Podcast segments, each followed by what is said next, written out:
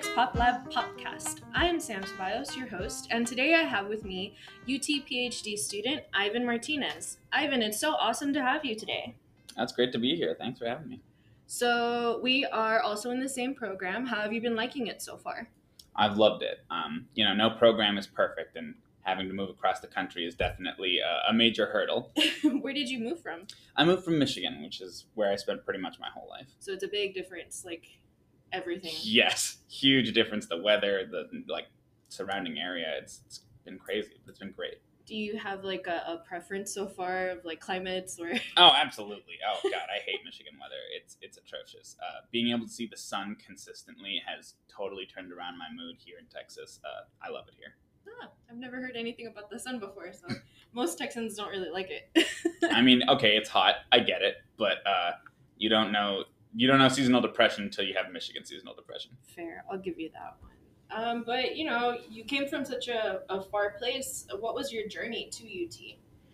Uh, my journey to UT was, uh, I mean, it was kind of crazy. Uh, education wise, I mean, it had, it had all been Michigan, you know, um, from high school to uh, undergrad to my master's, it was all different schools inside of Michigan. I was born in Mexico, though, and uh, even though I moved to Michigan as young as four years old, Mhm. um, there was definitely a whole lot of like culture shock in Michigan that uh, I was constantly dealing with, and I didn't necessarily realize I was dealing with it um, on a whim because I started to uh, focus uh, near the end of undergrad, early masters. I started to focus on comics as a primary interest of mine. Mhm. Um, on a whim, an advisor of mine told me to look up Professor Aldama, and uh, I had not been planning on applying to U Texas at all.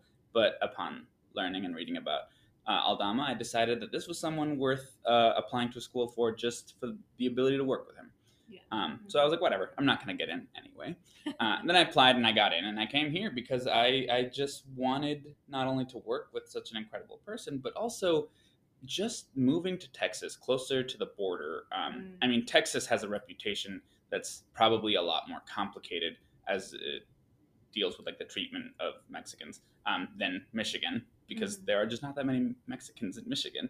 Um, more complicated reputation, sure, but just the amount of Mexicans here, the amount of my people that I can see on the street constantly, it was it was a huge like world shifting uh, change for me, and so the ability to have that be my life for at least half a decade, I mean, that was a huge draw for me coming to Texas. Nice. So, what is it? What has it felt like to be closer to like Mexico and and to have more of that culture around you? Well, I mean, it's it's been another kind of culture shock. I mean, again, raised in Michigan, um, Yeah. and like I had my family, obviously, but it was just my sister, my parents, one aunt, and some cousins that I didn't see all that often. So I didn't have all that much of a Mexican culture. Um, you know, like many immigrants, I was raised to like stop speaking Spanish inside the house. You have to learn English. Um, it's not that we didn't have our own Mexican culture within the home. It's just that it wasn't the only culture we had in the home, and there Mhm. certainly wasn't any Mexican culture outside. Um, so coming here and meeting all these, not just Mexicans, all these different kinds of Latinx people, um, and realizing that like, you know, there is more to it than just being Mexican, which is what it was in Michigan. Now there are many different types of Mexican, and Mm. Add in all the different kinds of Latinx populations here, and it's just been interesting and difficult to uh, really understand where I fit and who I am and all that stuff. But it's been just so exciting and interesting. Um, I wouldn't trade it for anything. Coming here has been amazing. Wow. So you you have a really interesting story and a really interesting, I guess, new awakening of yourself. That's awesome. How does, if it does, this awakening tie into the kind of work that you do with with monsters and comics? I mean, I think it has everything to do with it. Um, I mean, for one thing, comics is just such a fascinating medium. Um, I, I often have wondered whether or not comics are just better, more accessible um, for writers and publishers of color. Um, I'm not always sure that that's true, but I do think there's a certain level of um, there's a certain level of gatekeeping that happens in other fields and other mediums that Mhm. doesn't happen in comics because for better or for worse, often for worse, but for better or for worse, comics are still seen as lower art or just not uh, worthy of academic study, not worthy of taking seriously. It's children's literature, if anything, mm-hmm. if it's literature, um, is often how people talk about it. And I think what that means is that sometimes it's easier for uh, a writer of color um, to get published as a comic than it is um, in other ways, or maybe at least to get published and then be read. Um, I hmm. think there's an argument that that's true. That's been my experience, and I think that uh, making my way in through academia, where there's no comics department anywhere, um, there will not be, uh, you know, the comics track in any program. Um, making my way, carving out my own space to study my own interest that is not catered to, has been very similar to what it's like making my way, carving out my own space as a Mexican, where there is uh, often not a space uh, certainly not in Michigan, a space made just for me and people like me. Um, so in that way, it's definitely mirrored that. But then it really dovetailed much further when I, once I got here. Um, I finally read after years of putting it off. I really should have. I finally read um, Gloria Anzaldua's Borderlands La Frontera, and um, she started putting into words so many things that I had felt but not understood for so long. Uh, mm-hmm. particularly this in betweenness, um, this feeling of uh, being both but being neither, of not quite belonging but of occupying multiple spaces, and the alienation that comes from that. And she uses the the word alien and the metaphor alien constantly. Yeah. Um, mm-hmm. One of my favorite works of hers is an unpublished poem called Alien, um, and and the way that she uses this idea, like uh, the United States government and others use the word alien to dehumanize us. Mm-hmm. Um, but also, it's a an appropriate metaphor for the way that we ourselves um, feel like we fit in but don't at all times. Um, it, it really speaks to these experiences and feelings that I've had as a Mexican in America. Mm-hmm. And uh, it's not just aliens. You know, all monsters have this incredible, complicated, messy, muddy history of being this symbol of uh, otherness, of bad, of the, you know, the, the mm-hmm. word monster comes from monstrum, which meant in Latin to demonstrate the wrath of God. So they would call um, children born with deformities monsters for that reason. It was a sign of God's anger.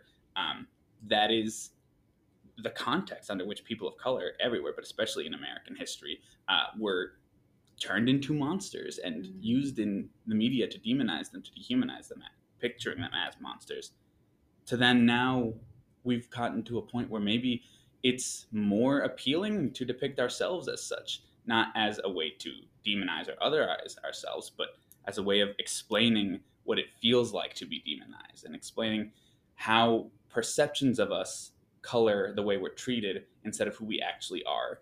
Um, and I think that the the nuance and the muddiness and the complexity of that metaphor and all of its all of its trappings and pit holes, all of that, uh, also its benefits. I think that's I mean, not only is it super in line with what Anzaldúa was writing about, um, but it's just such a perfect capturing of what it's like living here, mm-hmm. at least for me.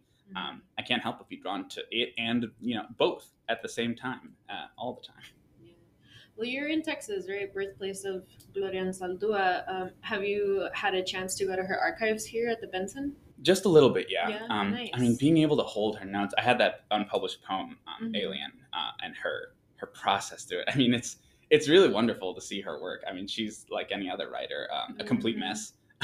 you gotta love it. she's got she's got notes everywhere. She cut out parts that I, I imagine she didn't like, or mm-hmm. maybe she transposed it and taped it further up. Further up.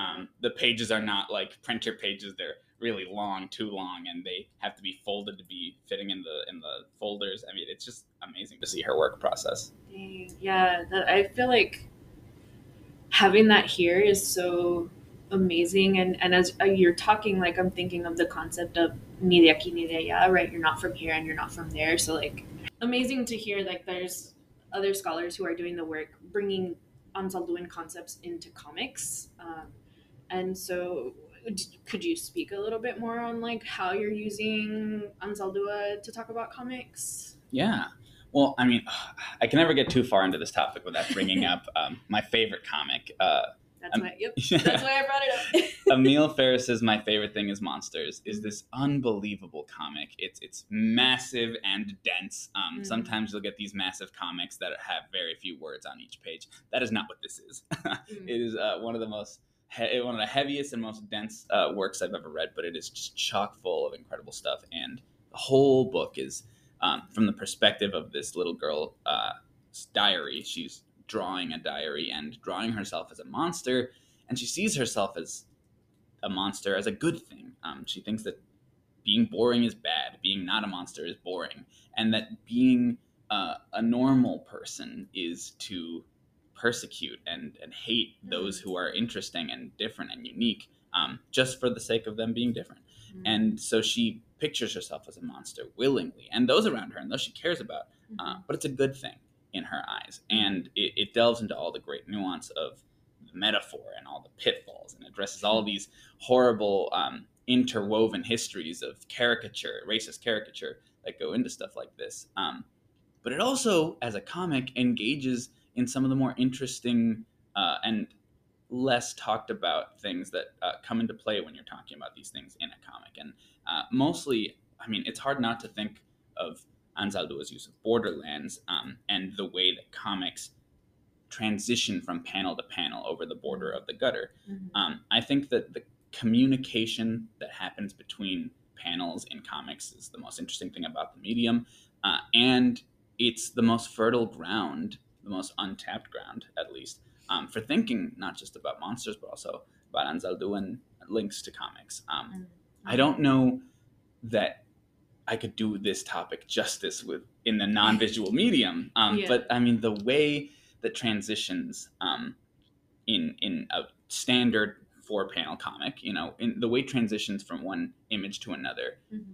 communicate things is fascinating as is. But when you get into works like my favorite thing is monsters that are not traditional, you know, six or eight panels per page comics. They're more uh, free range. Sometimes they have panels, sometimes they don't. Images bleed into each other. Mm-hmm. The lack of a border um, mm-hmm. does not mean there are none in comics like these. Mm-hmm. And so it further muddies uh, what exactly a gutter is. It further muddies this idea of communication through a lack.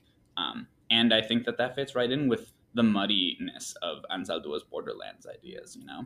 Um, these are still ideas in formation. I mean, mm-hmm. if I were to, uh, you know, dedicate the time and effort that I want to into this, um, I think that there's a lot of fascinating conclusions that we could reach from this. But at the moment, um, all I can say is that this is a story about a young mixed race uh, girl who is using monsters and the medium of comics to tell complex story about race and identity and sexuality and gender and all these incredible topics. Um, and I've just not seen the kind of work that you'd expect to see from some such a great um, piece of literature. Um, I've not seen the work you'd expect done in scholarship yet. Um, so this is like the whole focus. Everything I do kind of ends up tying back to this one way or another. Um, and the sequel that should allegedly be coming out soon. yeah, I'm sure you're excited for that. Like I have the, the comic; it's sitting there and it's on my TBR. Uh, but it's so interesting to hear you talk about like this blending of borders and the muddiness and and you know would you say that it's kind of doing the work of, of reclamation of the monster like I think it does in a lot of ways, but the reclamation of the monster is a dicey proposition mm-hmm. that I don't know that anyone fully subscribes to. Um, mm-hmm. I mean, there is this history in America and elsewhere, but mm-hmm. in talking about what we know in American history, mm. the interwoven histories of monsters and racist caricature. Mm-hmm. Um, they're hard to overcome. And it's not the kind of thing that you can invoke broadly without, you know, disclaimers.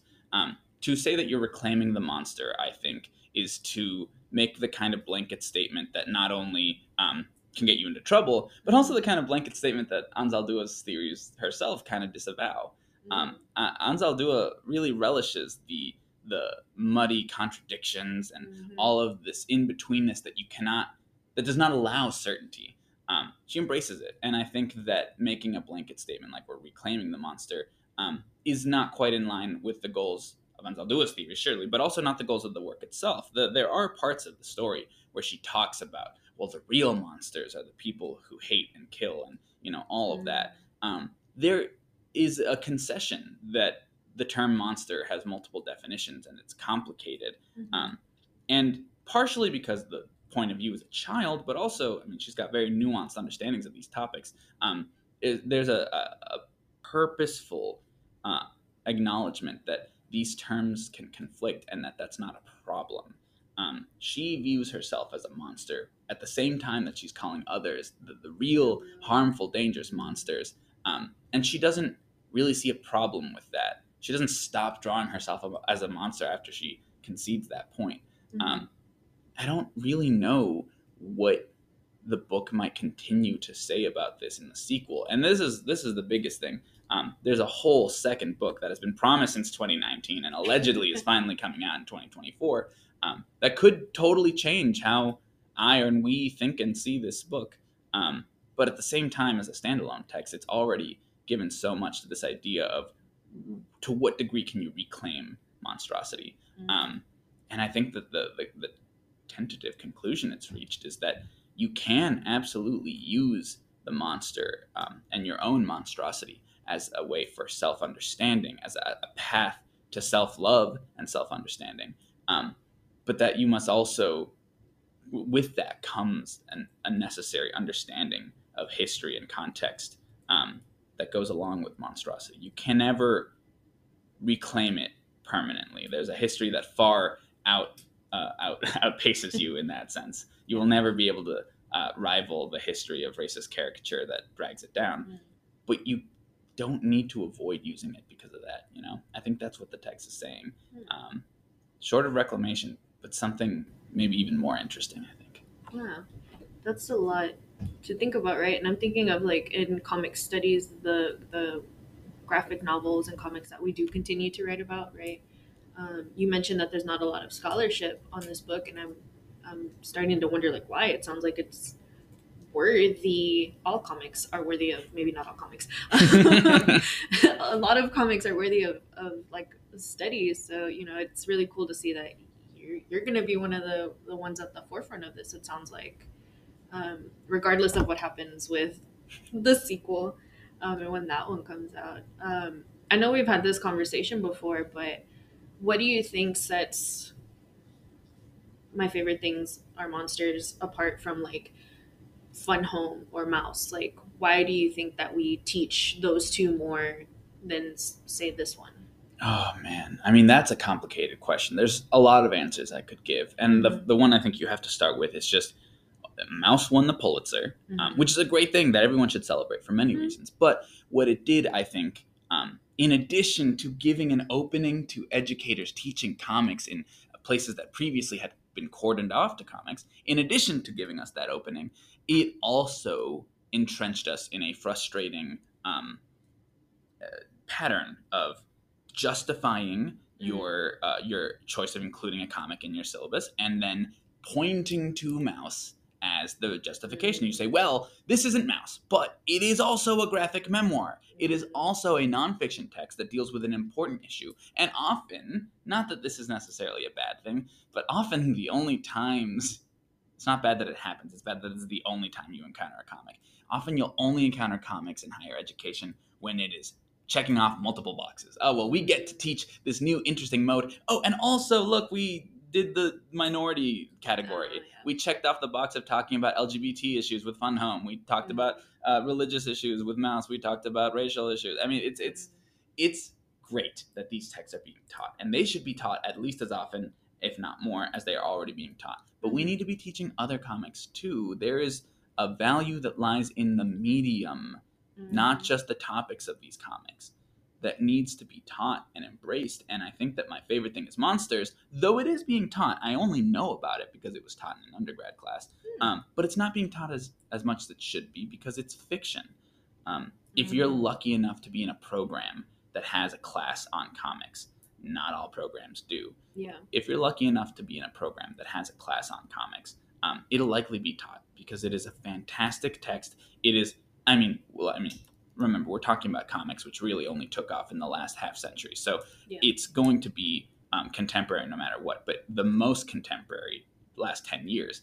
That's what uh, my favorite thing is Monsters is. So it'll definitely be taught, if for no other reason than it is one of the greatest uh, works of the last 10 years, and it does a lot of interesting things that aren't present in all comics, like its lack of borders on every page mm. and um, its unique art style. It all looks like uh, uh, colored pencil drawings of a child um, with incredible talent, but still a child. Mm. Um, so it, it's it's going to be taught for a handful of incredible reasons, but it's only going to get taught in those classes that are dedicated to comics because ultimately it's fiction.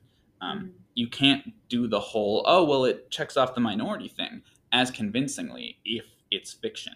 Um, and oftentimes, if you are checking it off uh, as the minority uh, book while also doing a comic, um, it's just easier to ask students to um, buy a fun home, which has been reprinted so many times, and you can pick up for eight dollars. Um, yeah. My favorite thing is monsters. One of the only valid reasons I can think not to teach it is it's expensive. Yeah. Is a very large book, it and is, it deserves yeah. to be as expensive as it is because the work that goes into it is insane. Oh yeah. Um, but it's a genuine barrier to education, so I understand why you might not teach it on that front. Mm-hmm. Um, but I mean, we have to do better. There are just so many classes. Okay, if you're teaching a Shakespeare class, you're not going to teach a comic. I get that. I wouldn't.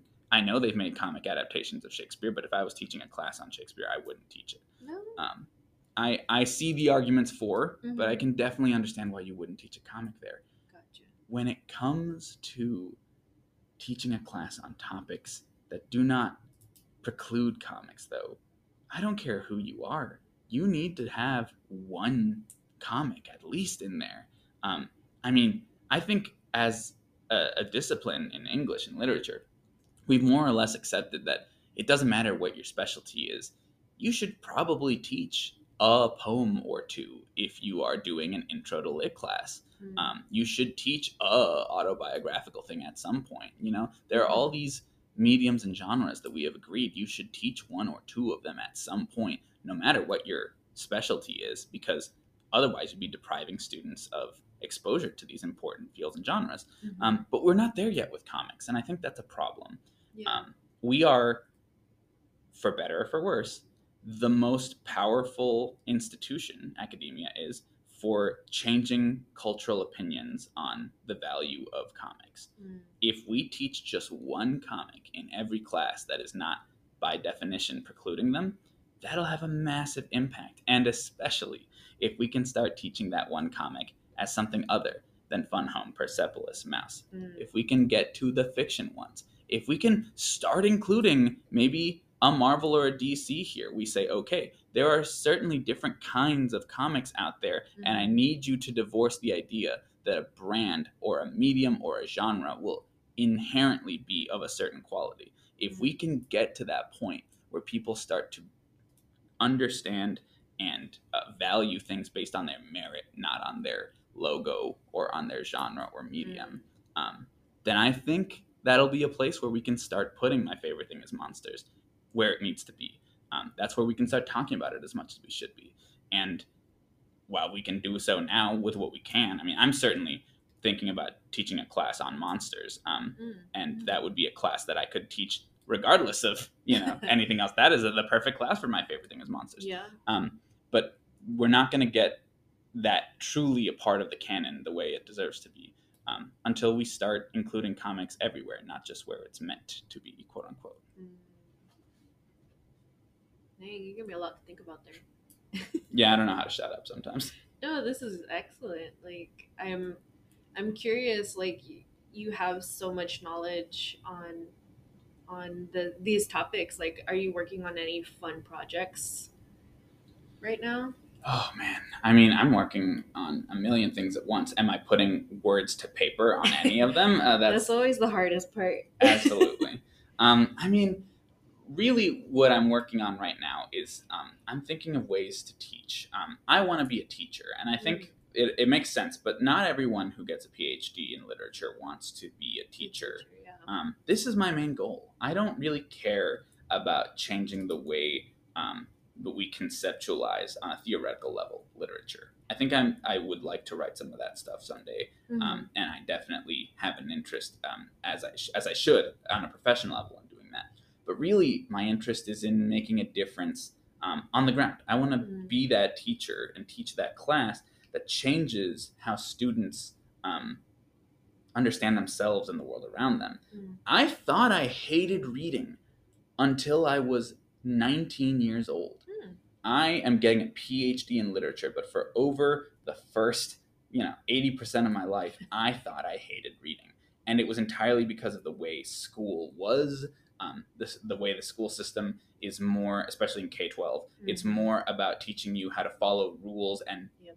physically be where you're told to, um, more than it is about learning Mhm. um, that turned me off entirely but also just the way that reading was put into a box so was writing you have to it has to be like this it has to be uh, this is what good means and this is Mhm. what uh, acceptable is um, it wasn't until i took an undergrad gen ed course mind you i started as a journalism major of all Oh, things okay. um, it wasn't until I took a gen ed course on literature um, on the Gothic that I started to realize um, that I had interest in this field. And also when I read my very first ever comic. This is what I'm talking about. This was a class on the Gothic. It was a Yeah. gen ed course, but it taught a comic. What was the comic? It was uh, David Small's Stitches. Um, oh, okay. and now, it, certainly, it falls into that trap we're talking about of this is a graphic memoir. Mm. Um, but also, I mean, it's maybe today, six or eight years later, it's a little more in the canon than it was. But back then, it wasn't canon the way Fun Home and uh, Maus are. Mhm. And also, I mean, it was a Detroit native uh, who wrote it, and we were Oh. learning it in Michigan. So there's that. There's that um, connection, yeah. But this was this was the turning point for me. This was being assigned an incredible comic, and it wasn't being taught because it was a comic. Yeah. It wasn't. It's a. It's a disability story. It was not being told because it was a disability story. It was being taught as a gothic text in a gothic class, and the fact that it was a comic was almost not mentioned. He gave us my teacher uh, Stephen Arch, great, great professor. Uh, Dr. Arch gave us a quick spin, a quick spin through McCloud and understanding comics, um, so that we could have a, a chance in hell of engaging with a comic, um, in an academic setting. Because again, the vast majority of us had never done so. Yeah. Um, but that was it, and and then and then from there we just went, and it sparked something in me. I didn't switch majors for a year after that. I didn't realize comics was a major interest of mine for several years after that. But it it was the beginning to it all, and that is what I'm working on. I'm working on being that teacher and designing those classes. I don't want uh, my time in this field to be defined by what I wrote, um, not primarily. Mhm. I want it to be defined by who I helped and what I taught, um, and the way I taught, because I think that the way you teach is so um, overlooked as like a part of the field. Mhm. How you teach, what your pedagogy is, um, and it may not directly sound like it has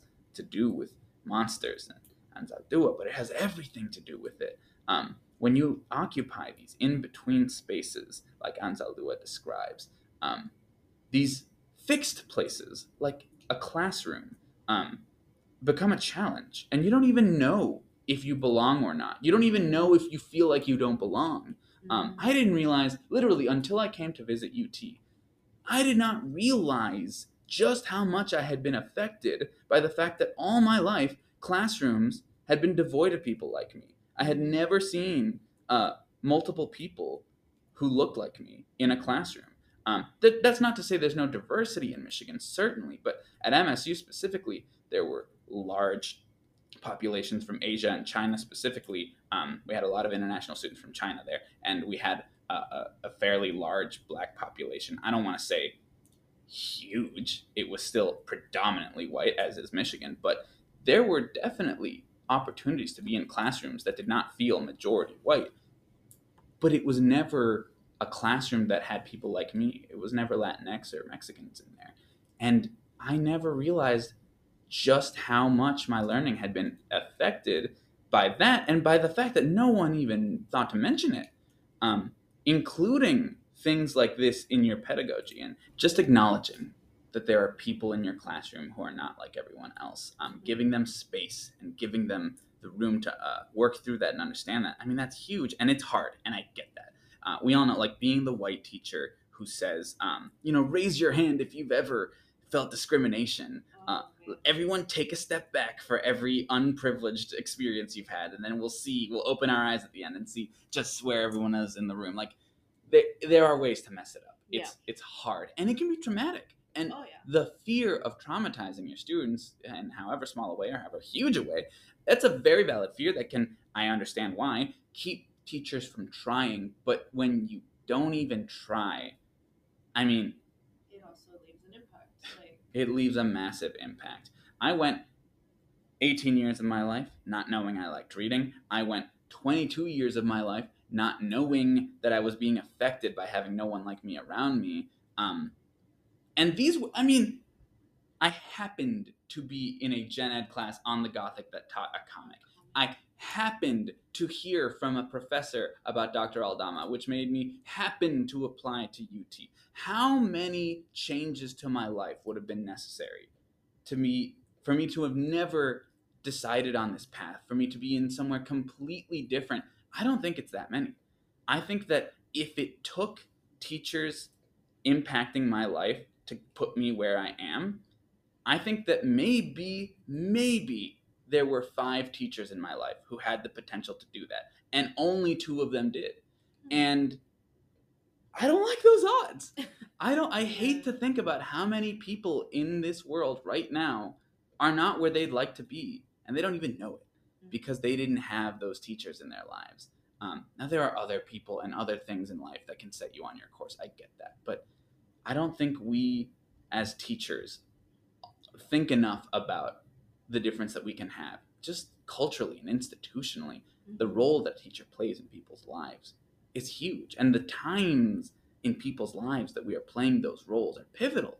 Mm-hmm. I I would have liked to have had way more than maybe five teachers who had that power, you know? Yeah. I would have loved if every teacher I ever had could have and did impact my life that way. I don't know that we'll ever get that far, but there needs to be more. And that's what I'm doing. I'm focusing all of my effort right now on how I'm going to teach. And yes, it's absolutely about monsters and Anzaldúa and all of this stuff that I've been talking about. It's all the same thing, but I'm putting primarily at the front the teaching because that is, I think, the most overlooked part of our field. And I think that that's the part that I can best make a difference. Um, in everything. I mean, I, I, want to make a difference in how the world sees comics. I think I can do that as a teacher. I want to make a difference in people's lives. I think I can do that as a teacher. And I want to make an impact in how we're thinking about identities, racial, gender, sexuality, all of these. I want to make an impact in how we think about these and how we treat people based on these things. And I think I can do that best as a teacher. So when I think when I talk about am I working on any projects, I mean like I'm working on a million and I'm working on none, but all of it to whatever extent it's happening, it's always towards this goal of being that teacher. I think I'd be very lucky to have you as a teacher. Like I'm, I'm thinking like you're talking and I'm thinking about like my own experiences, right? And I was like, I wasn't exposed to Latinx literature until I was in college. I wasn't exposed to Anzaldúa until I was in college, and it was a white professor who took me to Anzaldúa. Yeah, me same, me too. right? So you know, I'm forever grateful to that professor for introducing me into that world that like opened up like the journey of like oh my god this is what i've been feeling my whole life in a book right? Um, and you know you are absolutely correct. Like teachers have so much of an impact and it's it's wonderful to hear that that is your your goal and what you want to dedicate your career to. Like i think any of your students all of your students are going to be super lucky to have a appreciate it. so this might open a can of worms here. Um, but do you have like any books or TV shows that you are reading or watching or that you're excited for? Um, yeah. In, in the interest of not talking about this for the rest of the day, uh, I'll just I'll, i want to talk about a specific kind of show that um, I love, a specific kind of media, and that's just. I mean, I I love bad media. Like, and like, I don't mean that in the way people mean like trashy reality TV show. Not that there's not merit to that. I totally get it. Um, but when I say that I like bad media, I like really cheesy, ambitious passion project, silly and and like low tier, what people would call low art media. I love. I gotta stop moving around. I love shows like. Uh, I mean, I grew up with a, a, lot of great examples of these, like Digimon and Yu-Gi-Oh. Oh, yeah. um, these shows that are just absurd and and live in in the most fantastical of realities. Um, where the rule of cool matters more than logic. Um, when you're trying to get at these deep themes, but you're also trying to entertain children, so you're you're you know you've got these big monsters or these giant stakes. You're getting sent to the shadow realm, um, and you're still trying to circle back into these deep themes that you want to write about, um, or maybe they're not deep themes. Maybe you just want to write about friendship you just want to write about monsters and friendship and how uh, if you believe you will be able to take down the big bad monster but you still have to do you know all the things that go into making a show all the things that get you greenlit for more mm-hmm. um, and you get this really specific creative problem as a writer where you have to find a way to write that right the yep. thing that is all of that um, and sometimes you know you're going down you have to lose weight. So you, you drop out the things that aren't vital and sometimes the plot suffers or sometimes mm. certain characters are underdeveloped and it shows. And it, that's why i call it bad media. I mean there are mm. things about this show that are certainly going to keep them from being taught in universities you know? That's that's fine. We don't need that. But i i struggle to imagine that all of the incredible texts that we study that we do study in university and those that we don't but we should i struggle to imagine that the people who created them weren't inspired by these kinds of works, that these bad texts, these imperfect, incomplete texts, that nonetheless dug deep and really, really went all in. Um, there's this show. It started as a web show. Now I'd call it something more than that. Um, that I love called RWBY, and it is flawed to all hell. it is imperfect and uh, cheesy at times, and really just hard to swallow for a lot of people. Um, especially the early seasons are visually just a train wreck. Hmm. Um, but that's my favorite thing about them and the story behind it. The person and people responsible for creating this show. When, I, when asked about the first few seasons that just look like garbage compared to the new stuff, um, they were asked, well, why is it like this? Surely you could have fixed it. Surely you, someone so talented at animation, knew that this was a problem. And they always respond with pretty much the same thing, which is that well, yeah, but if we waited until it was good enough or perfect, we never would have made the thing. Mm. And now, eight seasons in, the animation is as good as anything you'll ever see. It's one of the best works of 3D animation I've ever seen by the time you get to season 9 mm-hmm. um, again, I, I, would never teach this show because that's just not what it's for, mm. you know? I can't think of a work that inspires me more. Um, not even necessarily to write about monsters or race or anything like that. It just inspires me to create, which is what this is all about at the end. Mm-hmm. Um, it's stuff like this. And I, I think that we should lower the gates and be allowed to teach anything and everything. Anything that we can find value in, we should be teaching.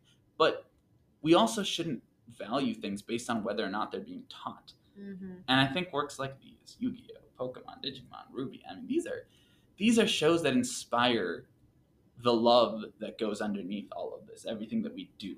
Mm-hmm. Um, so when I'm asked about like a favorite show right now, this is what I come back to, not because it's the best thing I'm seeing, but it's because this is what I'm always going to come back to. This is the exciting stuff. This is why I do what I do.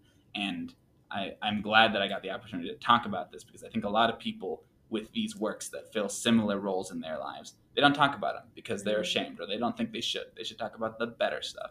Um, and I want to say, don't do that. But what does that mean, right? Like, what is better? What is, what better? is better? Exactly right. But you know what? As long as we're asking the question, what is better, based on what we're being told by society mm-hmm. instead of what our own values are, that's when you have to stop listening to that voice you know mm. um, once you are comfortable with your own definition of better and if you feel like explaining that definition to the people around you then yeah go for it. But while you're still working on it it took me years. It took me years to get there. While you're still working on it don't worry about better. Just mm. focus on what it is that is getting you moving and getting you talking. And uh, and i think that if we could all learn to do that i think this would be a much better world. Ooh, I feel inspired. Well, Ivan, it's been wonderful talking to you. Do you have any final thoughts? Anything you want to leave our audience with today? Uh, yeah, I, if, uh, my final thought and what I hope everyone to take away from this is is uh, don't worry about preconceptions, rules, and borders. Don't worry about that stuff. Uh, do what you think needs to be done. Do what you want to do, and uh, figure out the rest. And answer the angry emails and respond to the criticisms uh, at your leisure. The first and only priority for you needs to be doing what matters. Thank you for that.